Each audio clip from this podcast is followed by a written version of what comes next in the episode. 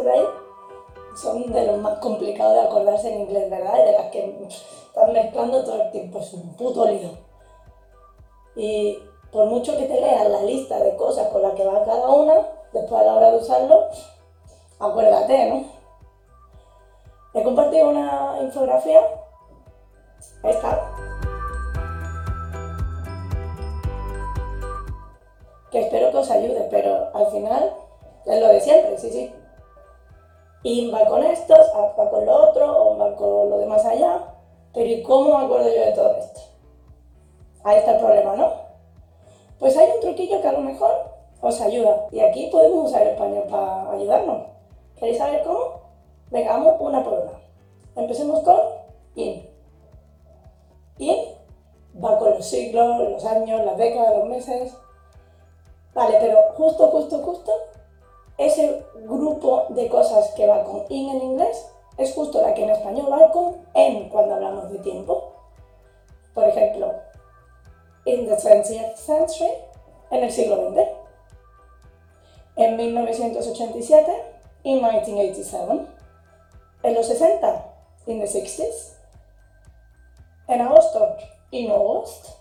En el pasado, in the past. En el futuro, in the future en verano, in the summer.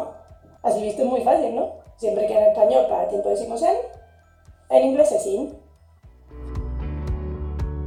Claro, claro que hay excepciones, como siempre. Cuando hablamos de la parte del día, nosotros solemos decir por la mañana, por la tarde, ellos dicen in the morning, in the afternoon, in the evening. Aunque bueno, así un poco forzadito y depende en qué variante en inglés, también decimos en la mañana o en la tarde. Pero bueno, esta sería la excepción. Quitando las partes del día, normalmente casi todas en las que usamos en, español, en inglés, es sin. Ahora vamos con art. La vida, ¿eh? Esta preposición nunca sabemos ni cómo traducirla se traduce de mil maneras diferentes y a veces ni siquiera tiene traducción, no se pone nada. Pues cuando hablamos de tiempo en inglés, usamos la preposición at, cuando en español decimos a. Si es que es casi igual. A, at. Por ejemplo, pues la hora a las 3, at 3. Al mediodía, at noon. Al amanecer, at dawn. Pues mira, at, a, tampoco es tan difícil. Sí que aquí tenemos muchas más excepciones. Por ejemplo, antes decía que siempre usamos in para la parte del día, pero cuando hablamos de night, ahí usamos at. At night podríamos decir a la noche también, ¿no? A la madrugada. At night. Otra sesión sería el fin de semana. Weekend. At the weekend. Nosotros en este caso no usamos ninguna preposición. Otro caso en el que usamos at, pero no es en español, sería cuando hablamos de periodos festivos, que nosotros ahí sí que decimos en. También sería una excepción cuando hablamos de in. Cuando nosotros decimos en Navidad, en Semana Santa, ellos usan at. At Christmas, at Easter. Pero esto sería con los periodos festivos. Si es un día en concreto, ya usaríamos on. Venga, vamos a pasar al on. On se utiliza para días. Siempre que hablemos de un día, va on. Nosotros en español, en este caso, no usamos ninguna preposición y ponemos el artículo. Así que podemos hacer otro grupo.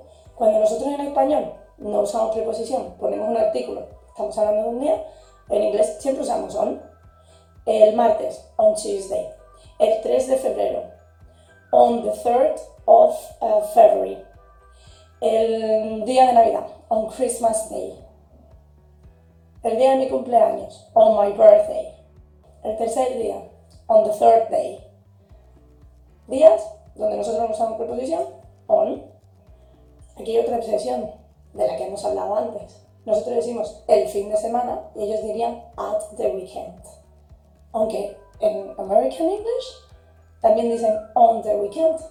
Así que en ese caso hasta podemos meter esto en este grupo. Facilísimo.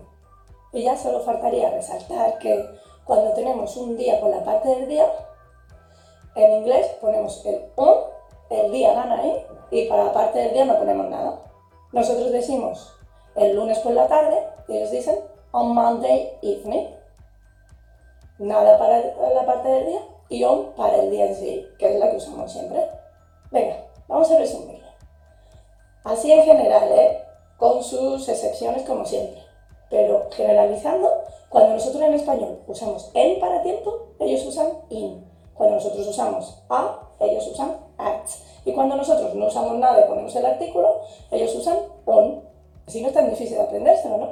Intentar practicar para interiorizarlo. Pero si alguna vez tenéis la duda, a lo mejor con estos truquillos no os confundís tanto. Así que, vean, a.